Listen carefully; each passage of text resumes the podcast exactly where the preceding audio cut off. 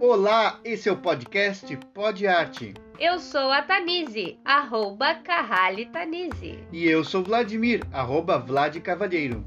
Nós somos professores de arte e trabalhamos na rede pública.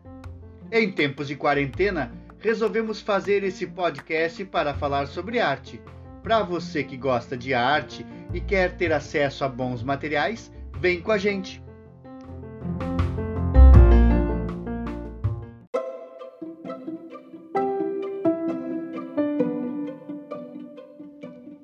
Hoje o Pod Arte é sobre as Lígias do Brasil, Lígia Pape e Lígia Clark.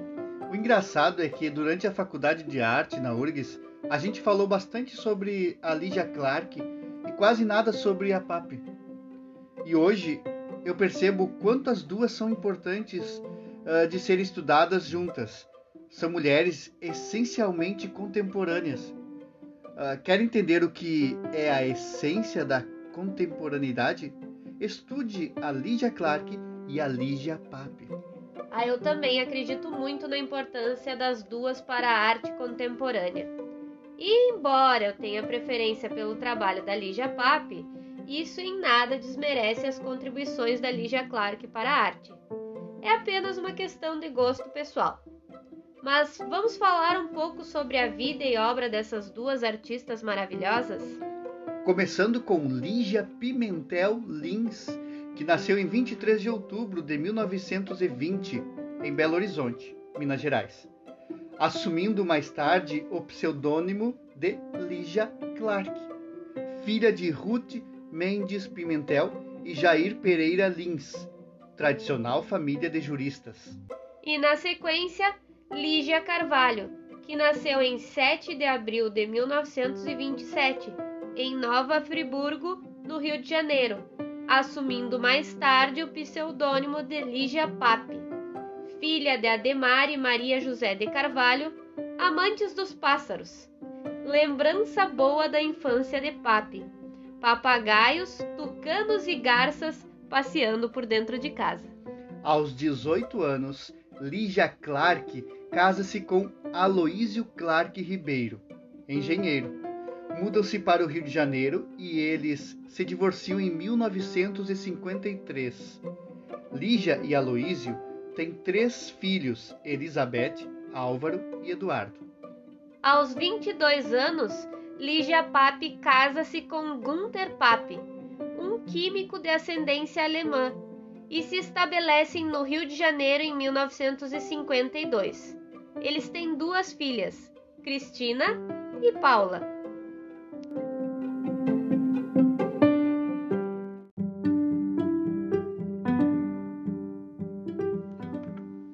Em 1947, Clark inicia seu aprendizado em arte com Burle Marx.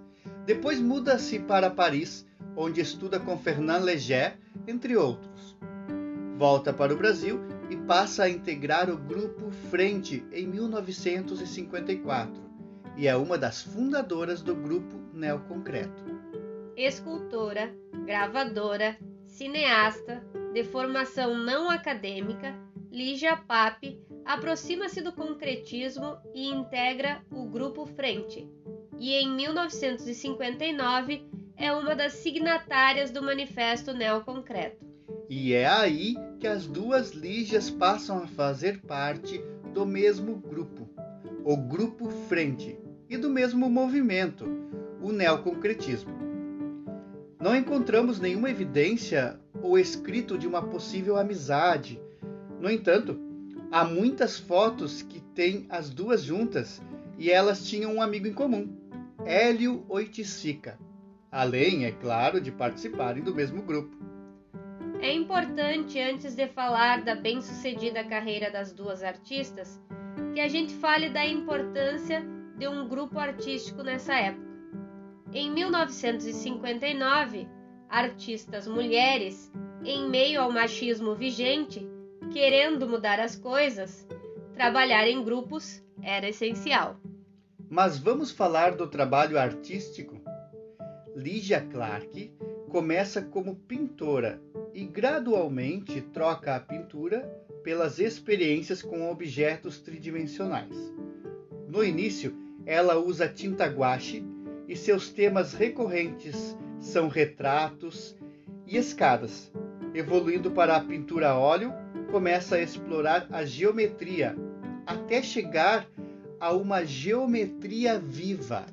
Já em 1960, ela realiza a proposição participativa com a série Bichos, construções metálicas geométricas que se articulam por meio de dobradiças e que requerem a participação do espectador.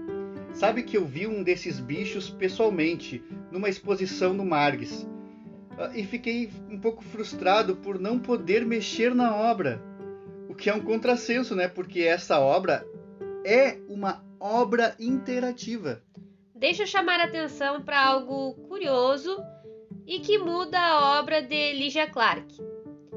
E depois muda a carreira. Em 1960 é também o ano em que ela dá aula no Instituto Nacional de Educação para Surdos e começa a exploração sensorial em seus trabalhos defensora dos direitos das mulheres, faz obras como A Casa é o Corpo, que explora o universo feminino. E se eu fosse você, ia procurar imagens sobre essas obras. Vale a pena.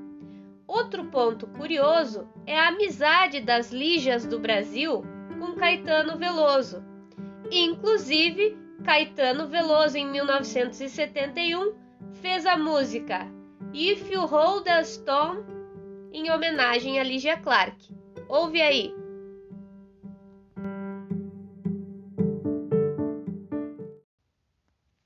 If you hold a stone,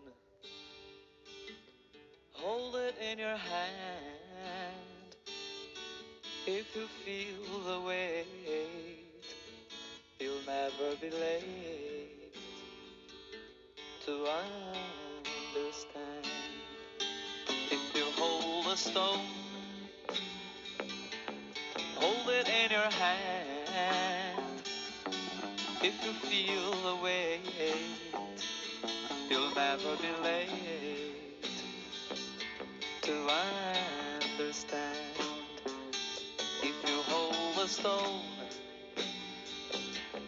hold it in your hand. If you feel the way. You'll never be late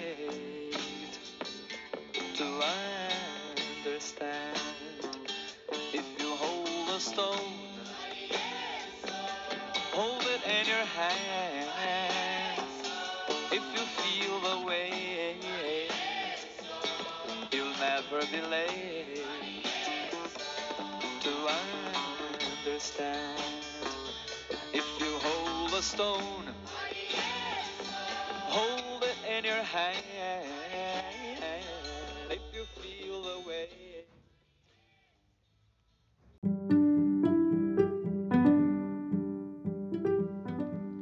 Mas e a Ligia Pape? A Ligia Pape, no ano seguinte ao Manifesto Neoconcreto, concebe com Reinaldo Jardim o Balé Neoconcreto 1, apresentado no Teatro Copacabana, que é impossível descrever aqui no podcast. Você, interessado em arte, precisa ver. É algo sensacional. E você consegue ver no YouTube, no vídeo 50 Fatos Ligia Pape, da Vivi Ouvi. Ligia Pape faz livros em três dimensões, como o livro da criação, que narra a criação do mundo através de poesia visual geométrica. E ao mesmo tempo também trabalha com curtas metragens e produz esculturas de madeira, uma artista multimídia. Ao passo que nos anos 70, Lydia Clark se afasta da produção de objetos estéticos e passa a lecionar em Paris, na Sorbonne, focada na experiência corporal, Lydia Pape realiza o curta-metragem O Guarda-Chuva Vermelho, sobre Oswald Gould, e você encontra no YouTube, na página da Associação Artística Cultural Oswald Gould.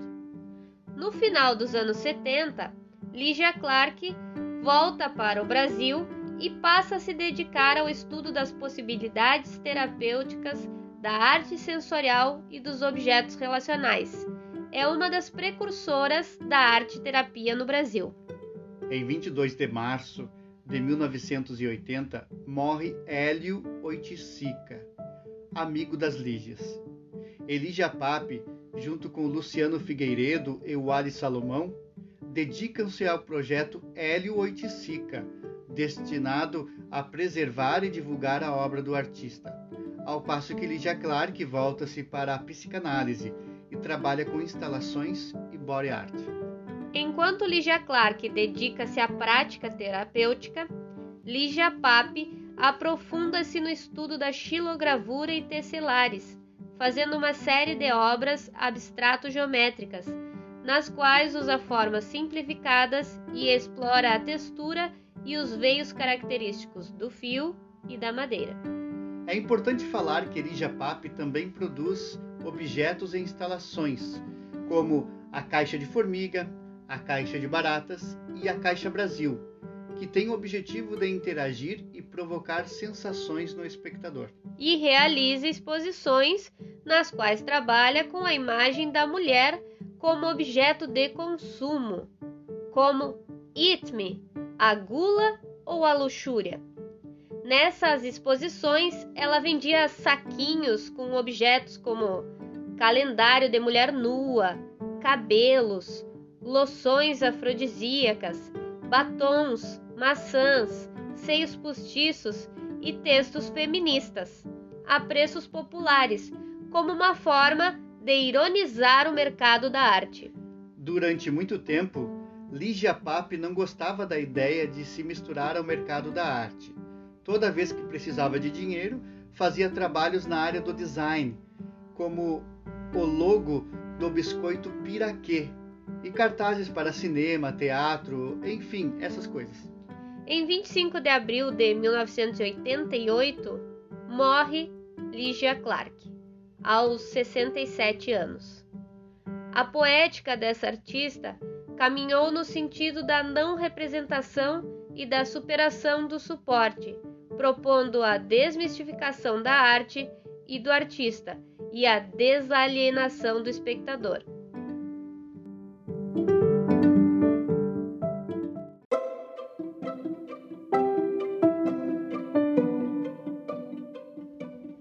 Lígia Pape, nos anos 90, volta sua arte para as preocupações sociais. Explora a dicotomia entre o que o olho vê ou o nariz cheira e o que o corpo sente faz uma campanha contra a fome em todo o mundo e assume a causa do povo indígena tupinambá. Suas últimas obras têm a temática tupinambá e, com certo humor, chama a atenção ao povo indígena dizimado. Em Amazoninos, Pape volta para a geometria pura, evoluindo para figuras abstratas que saem da parede. Para o crítico inglês Guy Brett, a semente da criatividade desabrocha nos trabalhos de Lígia Pape, com a sensibilidade e humor. Com certeza, não foram criados para serem consumidos apressadamente e sem reflexão. Em 2002, Lígia Pape expõe pela primeira vez sua teteia, embora já tivesse sido feita em 1978. A exposição da teteia foi feita no Paço Imperial, causando grande impacto. Ela tem uma galeria permanente em Inhotim, onde está instalada uma teteia, fazendo com que todas as pessoas que visitam o local saiam impactadas e impressionadas pela obra.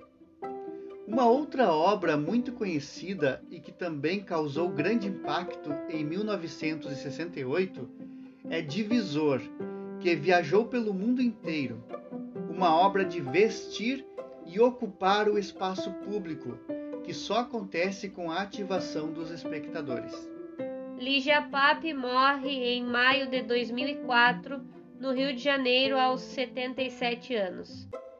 E no mesmo ano, sua filha Paula lança o projeto Lígia Pape para cuidar e preservar a sua obra. Lígia Clark e Lígia Pape, as nossas Lígias do Brasil, são, sem dúvidas, mulheres extraordinárias, à frente do seu tempo e indubitavelmente contemporâneas, causando impacto na arte mundial que perdura até hoje. Vamos finalizando hoje por aqui. A ideia é toda quarta-feira trazer a história de um artista diferente ou um conteúdo específico da arte ou história da arte. Se você gostou, segue a gente e indica para os amigos o nosso podcast no Instagram pod.arte. Eu sou a Tenise, até a próxima. Eu sou Vladimir e vou me despedindo. Tchau.